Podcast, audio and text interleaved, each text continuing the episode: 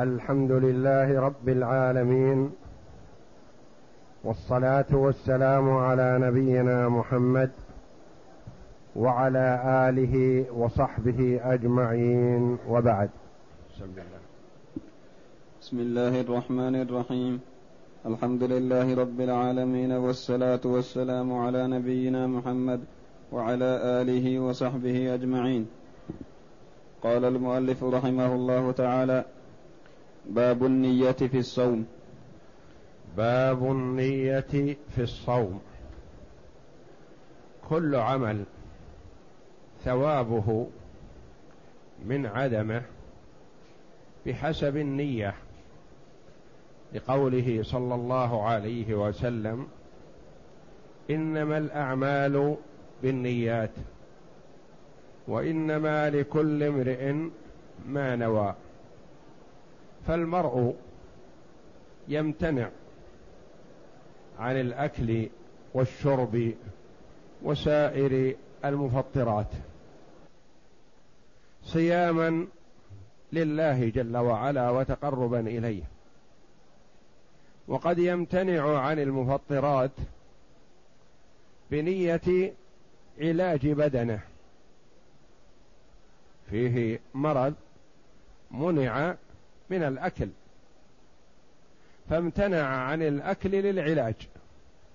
هذا لو أمسك عن الأكل والشرب من طلوع الفجر إلى غروب الشمس لا يسمى صائما شرعا لأنه امتنع عن الأكل والشرب لا تقربا إلى الله وإنما للعلاج.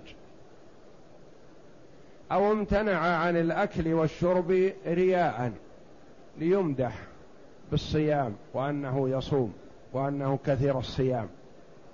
كذلك هذا لا أجر له لأنه أمسك لا تقربا إلى الله وإنما بنية غرض هدف يصبو إليه وهو المدح والثناء. كذلك النية تميز الواجب من المستحب. فمثلا شخص عليه صيام من رمضان خمسة أيام ويحب أن يصوم الست من شوال لقوله صلى الله عليه وسلم من صام رمضان وأتبعه ستا من شوال فكأنما صام الدهر. صار المجموع عليه أحد عشر يوما خمسة من رمضان وستة من شوال. سردها بغير تمييز بغير تمييز لما كان من رمضان وما كان من شو صيام من شوال. ما صحت من رمضان. لأنه لابد في النية أن يعين أن هذا فرض أن هذا من رمضان أو يعين أن هذا عن يمين عليه ثلاثة أيام صامها لعدم قدرته على كفارة اليمين فصام ثلاثة أيام. لابد أن يميزها أو عليه صيام نذر. وعليه صيام كفارة. لابد أن يميز هذا عن هذا. فالنية كما تقدم لنا في الصلاة تميز العادات عن العبادات. وتميز العبادات بعضها عن بعض. تميز العادات عن العبادات مثلا كالاغتسال. اغتسل للتبرد. اغتسل غسل يوم الجمعة مستحب. اغتسل عن جنابة أو اغتسلت المرأة عن حيض أو نفاس هذا واجب. ما الذي يميز بعضها عن بعض؟ النية وإلا أفعالها واحدة ما تختلف.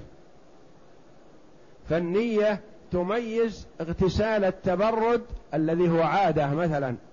عن العبادة الذي هو تقرب إلى الله جل وعلا.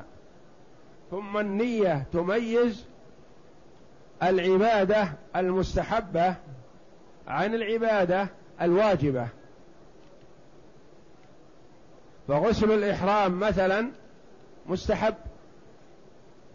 غسل الجنابة أو غسل الحيض أو النفاس من المرأة واجب.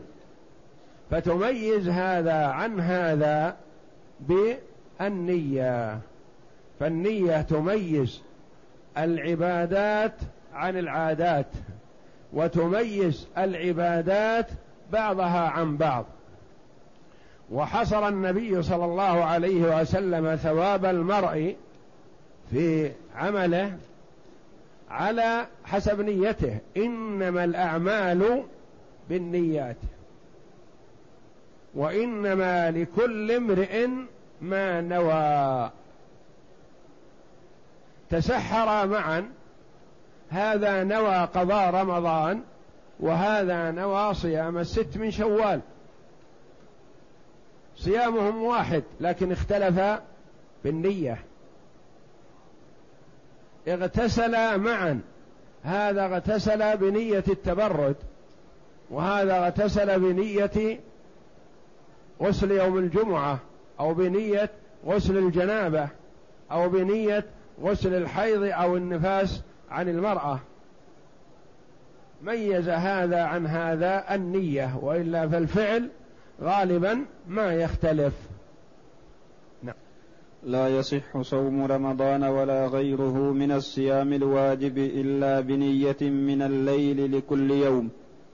لما روت حفصة رضي الله عنها عن النبي صلى الله عليه وسلم أنه قال من لم يبيت الصيام من الليل فلا صيام له.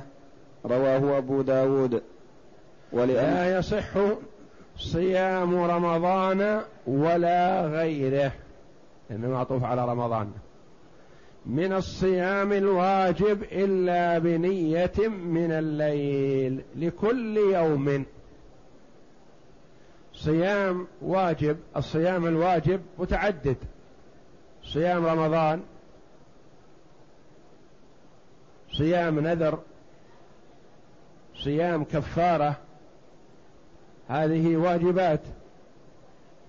صيام قضاء واجب قضاء رمضان.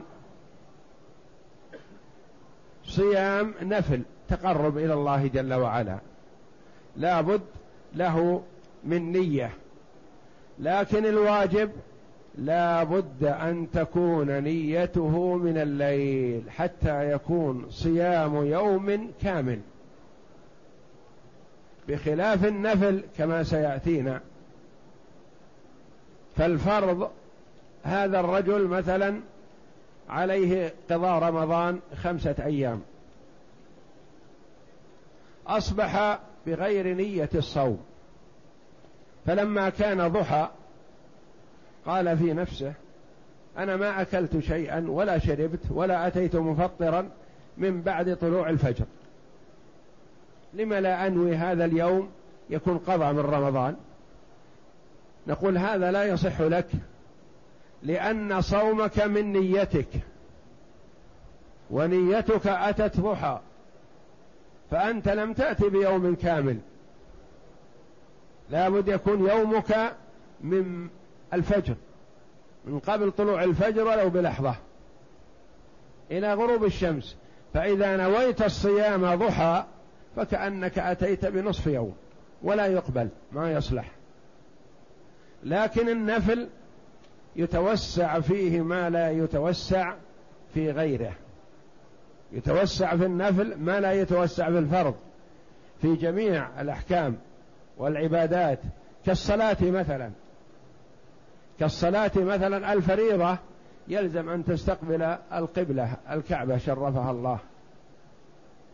لكن في النافلة وأنت مسافر وجه وجهتك إلى الشرق أو وجهتك إلى الغرب ومكة خلف ظهرك لك أن تتنفل.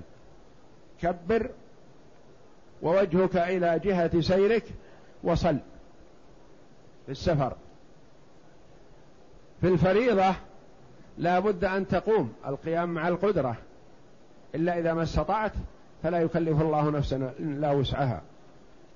في النافلة صل جالس متربع وأطل القراءة وأطل الركوع والسجود وأنت جالس ما لا حرج عليك. إن كان جلوسك لعذر كمرض ونحوه أو تعب أو ألم في القدمين أو نحو ذلك فصلاتك كاملة. وإن كان لغير عذر لكن ما أحببت أن تشق على نفسك فصلاتك على النصف. صلاة القاعد على النصف من صلاة القائم. هذا في النافلة. لكن في الفريضة لا ما يصح إلا أن تقوم مع القدرة. فكذلك الصيام. الصيام الواجب لازم أن توجد نيته من الليل. ليس المقصود الليل يعني من بعد العشاء. قولنا في جميع ما يمر علينا من الليل قصدنا أن يكون قبل الفجر. ولو بلحظة قبل الفجر يقال له من الليل. بعد طلوع الفجر يقال من النهار. فصيام الفريضة لا بد أن يكون تكون نيته من الليل. صيام النافلة يجوز أن تكون من النهار. يعني سواء نوى بعد صلاة الفجر أو بعد أذان الفجر مثلا بعشر دقائق قبل إقامة الصلاة نوى أن يصوم. نفلا يصح. نوى أن يصوم مثلا بعد صلاة الظهر. له ذلك بشرط أن يكون من طلوع الفجر إلى وقت نيته ما تناول مفطرا. ووجوب النية من الليل للفرض لما روت حفصة أم المؤمنين رضي الله عنها بنت عمر بن الخطاب رضي الله عنه عن النبي صلى الله عليه وسلم أنه قال من لم يبيت الصيام من الليل فلا صيام له. من لم يبيت يعني ينوي الصيام من الليل صيام الفرض فلا صيام له. ما هو الليل؟ قد يتوهم متوهم أن المراد من بعد صلاة العشاء. لا. من الليل يعني المهم أن تكون النية قبل طلوع الفجر. نعم.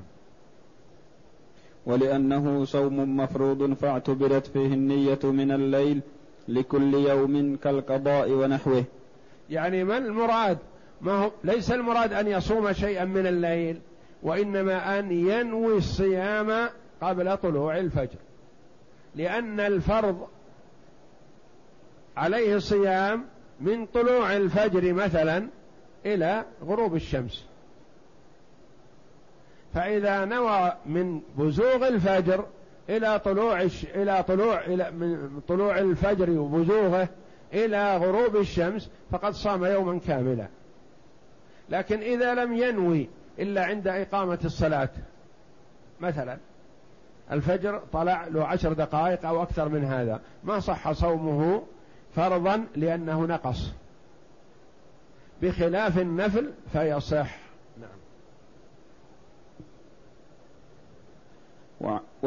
وعنه تجزئه النية في أول رمضان لجميعه لأنه عبادة واحدة. والأول المذهب لأن كل يوم عبادة منفردة لا يتصل بالآخر ولا يفسد أحدهما بفساد الآخر فأشبه أيام القضاء. النية روايتان قولان في المذهب. الأولى وهي المذهب على أنه لابد أن ينوي صيام كل يوم. يعني تتجدد النية باستمرار عنده. كل يوم ينوي أنه يصوم. القول الآخر قال إذا نوى عند دخول رمضان أنه يصوم تكفيه هذه النية لأنه عازم على صيام هذا الشهر ما لم يمنعه مانع. وغالبا آه، لا يفرق بينهما إلا بشيء يسير مثلا لمن أراد نوى ثم بدا له أن يترك الصيام ثم بدا له أن يصوم مثلا.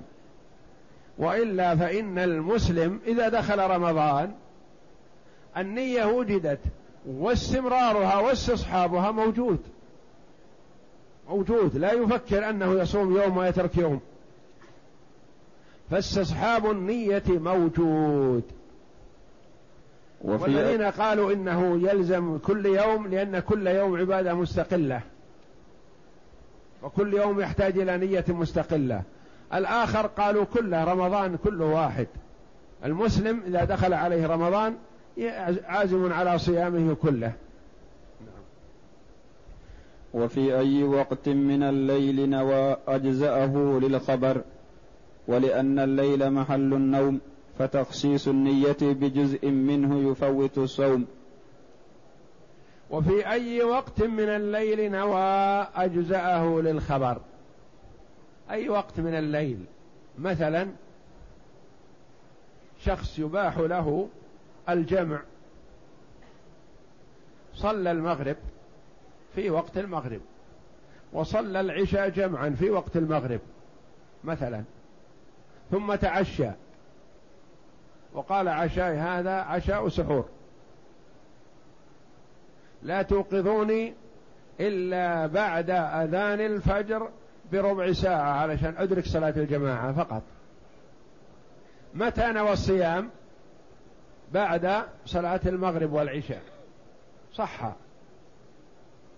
آخر ما علم عن دخول رمضان حتى أوقظ للسحور قبل الفجر بثلاث دقائق. قيل له اشرب ماء أو تناول الطعام هذا واليوم من رمضان إن شاء الله. فنوى. الأول نوى بعد صلاة المغرب والعشاء في وقت المغرب. والآخر نوى قبيل الفجر بثلاث دقائق أو دقيقتين أو دقيقة واحدة. كلاهما نيته صحيحة وفي محلها.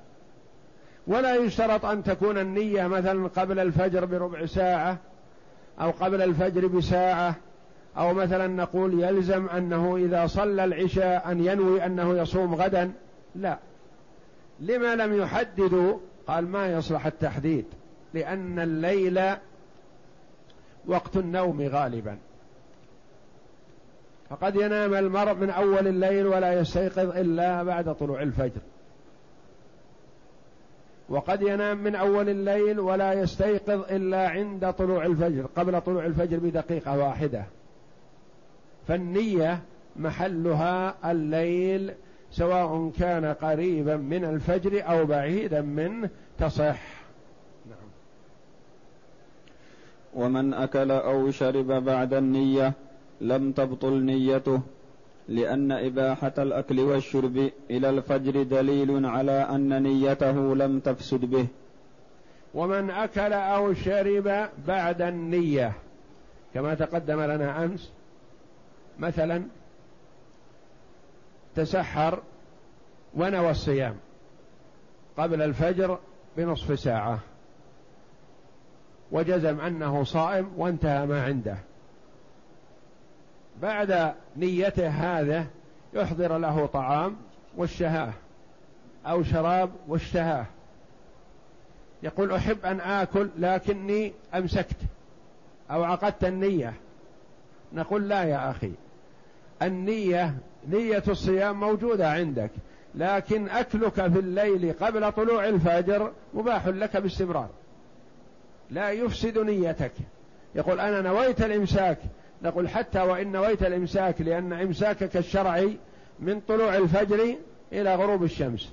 إمساكك قبل طلوع الفجر لا قيمة له. لك أن تأكل وتشرب ولو نويت الإمساك. شخص أكل في أثناء الليل ونام بنية أنه سيصوم. وقال مثلا لا توقظوني إلا بعد الأذان بربع ساعة أدرك الصلاة. مثلا. فقام قبل الأذان بدقيقة. فقال أنا ناوي الصيام من نصف الليل. هل يسوغ لي الآن أن أشرب؟ وأنا أحب أن أشرب. نقول يسوغ لك. ما دام لم ترى الفجر ولم يطلع الفجر فلك أن تأكل ولك أن تشرب ولو نويت الصيام. فصل في نية الصوم. ويجب تعيين النية لكل صوم يوم واجب.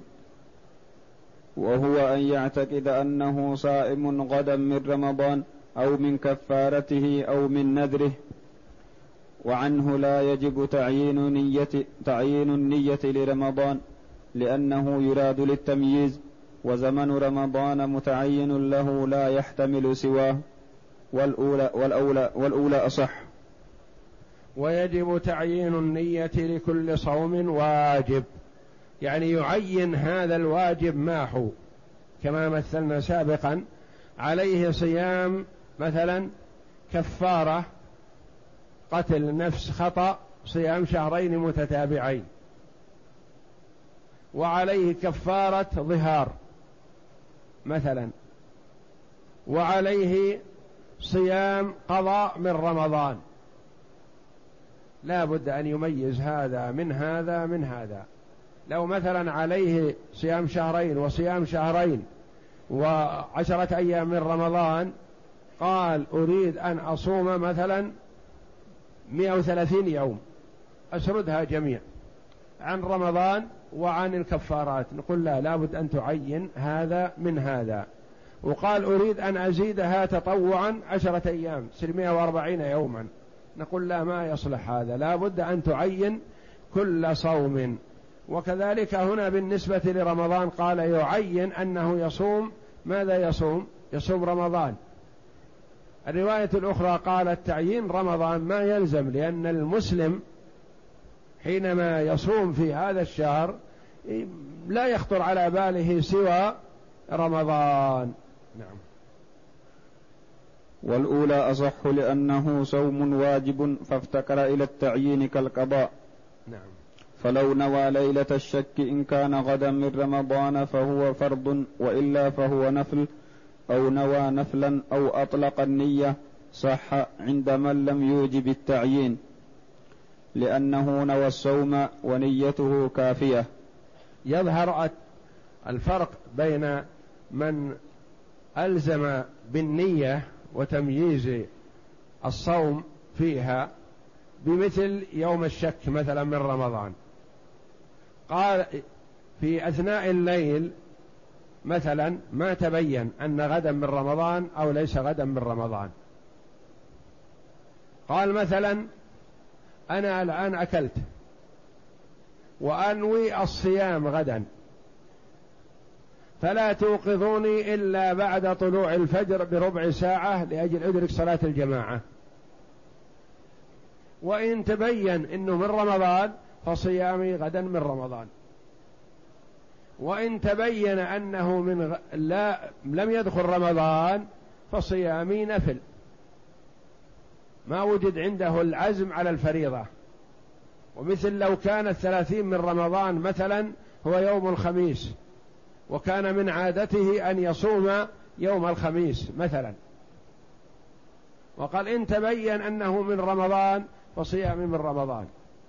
وإن لم يتبين رمضان فصيامي نفل يوم الخميس. نقول هذا عند من يشترط يلزم بالنية التعيين ما يصح. لأنك ما جزمت غدا أنه من رمضان وإنما متشكك. وعند من لم يلزم بالنية بتعيين النية قال يصح. لأنه نوى إن صار واجب فهو واجب وإن لم يكن عليه واجب فهو نفل وصح هذا ولم يعين ولا يلزم تعيين نية رمضان. ولا يصح عند من أوجبه لأنه لم يجزم به والنية عزم جازم. لازم النية ما يكون فيها متردد يكون إن كذا كذا كذا كذا ما يصلح. النية لابد ينويها أنه يصوم من رمضان أو يصوم نفل. فما يصلح أن يقول أصوم غدا إن صار رمضان فهو رمضان وإن لم يكن رمضان فهو صيامي يوم الخميس. نعم. وإن وإن كان غدا من رمضان فأنا صائم وإلا فلا. لم يصح على الروايتين لأنه شك في النية لأصل الصوم. على هذا لا يصح على الروايتين.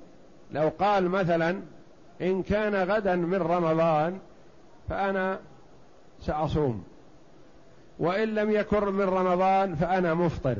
ولا توقظوني إلا بعد آذان الفجر بربع ساعة. فأوقظوه بعد الفجر بربع ساعة مثلا ليدرك صلاة الفجر لكن فاته الصيام. تبين أنه من رمضان مثلا وهو ما نوى مضى ربع ساعة بعد طلوع الفجر مثلا لم ينوي الصيام فلا يصح صومه حينئذ من رمضان عن عند الجميع. عند من يلزم بتعيين النية وعند من لا يلزم لأنه مضى وقت من النهار قدر ربع ساعة خال من النية. ولا يفتقر مع التعيين إلى نية الفرض لأنه لا يكون رمضان إلا فرضا. ما يلزم أن ينوي أنه يصوم غدا من رمضان فرضا. ما يحتاج إلى نية الفرضية لأن رمضان معروف عند كل مسلم أنه فرض. نعم. وقال ابن حامد يحتاج إلى ذلك لأن رمضان للسبي نفل. قال ابن حامد رحمه الله يلزم أن يعين أنه فرض لنميز بين صيامه وصيام ابنه الصغير الذي دون البلوغ لأن ابنه الذي دون البلوغ صيام نفل. وهو صيام فرض فهو يخطر على باله ويجي في قلبه ونيته على أنه فرض بخلاف صوم ابنه فهو نفل. نعم. ومن نوى الخروج من صوم الفرض أبطله لأن النية شرط في جميعه. فإذا قطعها في أثنائه خلا ذلك الجزء عن النية ففسد الكل لفوات الشرط. ومن نلوى الخروج من صوم الفرض أبطله. إذا نوى أنه سيفطر. مثال ذلك مثلا مسافر في رمضان. له الصيام وله الفطر. يجوز له أن يفطر. هو ناو الصيام. ثم نوى الفطر. نوى الفطر وقام ليبحث عن شيء يأكله. نوى بقلبه أنه اليوم لن يصوم. فقام ليبحث عن شيء ليأكله فلم يجد. فبحث عن دراهم ليشتري من الطريق شيئا يأكله فلم يجد. فقال ما معي شيء أفطر به. وما وجدت شيئا أشتري به طعاما. اذا أستمر على صيامي. ما أكلت ولا شربت أستمر على صيامي. هل يصح صيامه؟ لا ما يصح لأنه نوى الفطر وعزم على الفطر فنيته من عزمه على الفطر إلى نيته استمرار الصيام. هذا الوقت عبارة حكم المفطر. فهو مفطر في وسط صيامه فلا يصح صيامه. وجد مفطر أو لم يجد. أبطل صيامه بالنية نية الفطر فحينئذ بطل. فنية الفطر تبطل الصيام. نعم. فصل في نية صوم التطوع. ويصح صوم التطوع بنية من النهار. لما روت عائشة رضي الله عنها قالت دخل, دخل علي رسول الله صلى الله عليه وسلم ذات يوم فقال هل عندكم شيء؟ قلنا لا. قال إني إذا لصائم. رواه مسلم. ولأن في تجويز ذلك تكثيرا للصيام لأنه قد تعرض له النية من النهار فجاز كما سومح في ترك القيام والاستقبال في النافلة لذلك. ويصح صوم التطوع بنية من النهار. بنية من النهار بشرط أن لا يكون تناول مفطرا من طلوع الفجر إلى وقت النية. ثم إذا نوى استمر على عدم تناول المفطر. أما شخص مثلا صلى الفجر ثم أكل أو شرب ثم بدا له ضحى أن يصوم قال إني صائم. يقول لا لأنك أتيت بمفطر في أثناء النهار فلا يصح صومك. الذي يصح صومه الذي لم يأكل من بعد الفجر. تقول عائشة رضي الله عنها دخل علينا رسول الله صلى الله عليه وسلم ذات يوم دخل عليهم نهارا عليه الصلاة والسلام. ضحى كما ورد في بعض الروايات. فقال هل عندكم من شيء؟ شيء يوكل. قال تقول قلنا لا. وربما دار صلى الله عليه وسلم على بيوت نسائه كلها ما وجد شيئا يأكله عليه الصلاة والسلام. كافرا منها شربة ماء. وهذا الرسول صلى الله عليه وسلم أكرم الخلق. ما يجد شيئا يفطر الصائم. وفي بعض الروايات أنه يدور عليهن فكل واحدة تقول والذي بعثك بالحق ما عندنا إلا ماء. الماء موجود. غيره ما فيه. في البيت كله. فيقول عليه الصلاة والسلام إني إذا صائم. ما دام ما في شيء يؤكل فلا يحرم نفسه الأجر بنية الصيام. وهذا كما تقدم بشرط ألا يكون تناول مفطرا. يقول ولأن في أولا الدليل على هذا الحديث صريح أنه دخل يريد أكلا عليه الصلاة والسلام. فلما لم يجد أكل يعني بحثه عن الأكل دليل على أنه غير صائم. ما نوى الصيام. فلما بحث ما وجد قال إني صائم. فالدليل صريح واضح بأن نية صيام النفل تجوز من النهار. تعليل من الفقهاء رحمهم الله قالوا ولأن في تجويز ذلك تكثيرا للصوم. والنوافل يستحب للمسلم تكثيرها.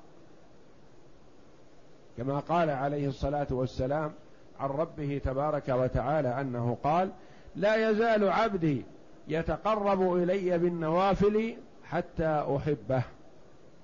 فإذا أحببته كنت سمعه الذي يسمع به وبصره الذي يبصر به ويده التي يبطش بها ورجله التي يمشي بها ولئن سألني لأعطينه ولئن استعاذني لأعيذنه فالنوافل كلما تقرب المسلم بها إلى الله جل وعلا أحبه الله فيشرع الإكثار منها.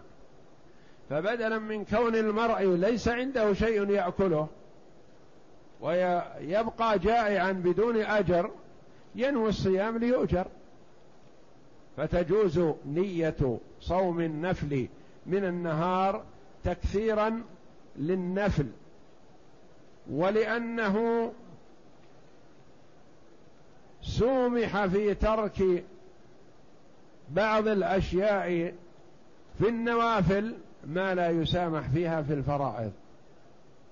الصيام الفرض لا بد أن يكون قبل طلوع الفجر. صيام النفل يصح بعد طلوع الفجر بشرط ألا يتناول مفطر الصلاة يصح في النافلة أن يصلي بدون استقبال القبلة هذا إذا كان مسافر. يعني عدم استقبال القبلة مخصص بالسفر. وأما في الحضر القبلة بين يديه ويجعلها خلف ظهره هذا لا يجوز هذا عبث ولعب لأنه ما ورد الشرع بهذا. وإنما ورد الذي متجه إلى جهة ما والقبلة خلفه. فيقال له إن تمكنت من التكبيرة الإحرام تجاه القبلة ثم توجه جهة سيرك فبها وإن لم تتمكن فلا حرج عليك. تكبر تكبيرة الإحرام والقبلة خلف ظهرك. واستمر صل على راحلتك لأن النبي صلى الله عليه وسلم ثبت أنه كان يصلي النوافل وهو في سيره على راحلته. فالاستقبال والقيام يتسامح فيها في النفل ما لا يتسامح فيها في الفرض في الصلاة. كذلك النية في الصيام الفرض لا بد أن يكون من أول النهار قبل طلوع الفجر والفريضة الفريضة لا بد أن تكون من قبل طلوع الفجر. والنافلة يصح ولو ضحى ولو بعد الظهر. لا حرج في هذا. نعم. وفي أي وقت نوى من النهار أجزأه في ظاهر كلام الخرقي لأنه نوى في النهار أشبه ما قبل الزوال. واختار القاضي أنه لا يجزئ بنية بعد الزوال لأن النية لم تصح بالعبادة في معظمها أشبه ما لو نوى مع المغرب. مع الغروب. ما لو نوى مع الغروب. قال أحمد من نوى التطوع من النهار كتب له بقية يومه وإذا أجمع من الليل كان له يومه. فظاهر هذا أنه إنما يحكم له بالصيام من وقت نيته لقول النبي صلى الله عليه وسلم إنما الأعمال بالنيات وإنما لكل امرئ ما نوى. وقال أبو الخطاب يحكم له بالصوم الشرعي المثاب عليه في أول من أول النهار لأن صوم بعضه لا يصح. ومن ومن وفي أي وقت نوى من النهار أجزأه ذلك. يعني لو نوى الصيام لو بعد العصر وهو لم يأكل شيئا من بعد الفجر فنوى الصيام بعد العصر صح له ذلك. هذا قول. القول الآخر أنه لازم أن يكون قبل الظهر. قالوا لأنه إذا انتصف النهار وصار الذي مضى بدون نية أكثر النهار ولم يبقى إلا القليل ما اعتبر صوم. لابد أن تكون النية موجودة في أكثر النهار. ثم إذا نوى النية مثلا قبيل الظهر هل يعتبر أجر صيامه من بعد الظهر أو من قبل الظهر بقليل إلى المغرب أم يعتبر من طلوع الفجر إلى الغروب؟ قولان. القول الأول الذي نقل عن الإمام أحمد أن صومه يعتبر من وجود النية لأن الإمساك الأول قبل النية ما في نية. والنبي صلى الله عليه وسلم يقول إنما الأعمال بالنيات ما وجد نية إمساك. فليس له أجر في إمساكه الضحى وإنما يكون أجره من بعد نيته الصوم. القول الثاني قول أبي الخطاب رحمه الله يقول لا الصيام صيام من طلوع الفجر إلى غروب الشمس ولا يتبعض. ما يقال هذا له نص يوم وهذا له ربع يوم. ما دام أنه ممسك من قبل طلوع الفجر النية نقلت هذا الإمساك من كونه عادة إلى أن أصبح عبادة فله أجر صيام كامل. باب ما يفسد الصوم وما يوجب الكفارة. والله أعلم وصلى الله وسلم وبارك على عبده ورسول نبينا محمد وعلى آله وصحبه أجمعين.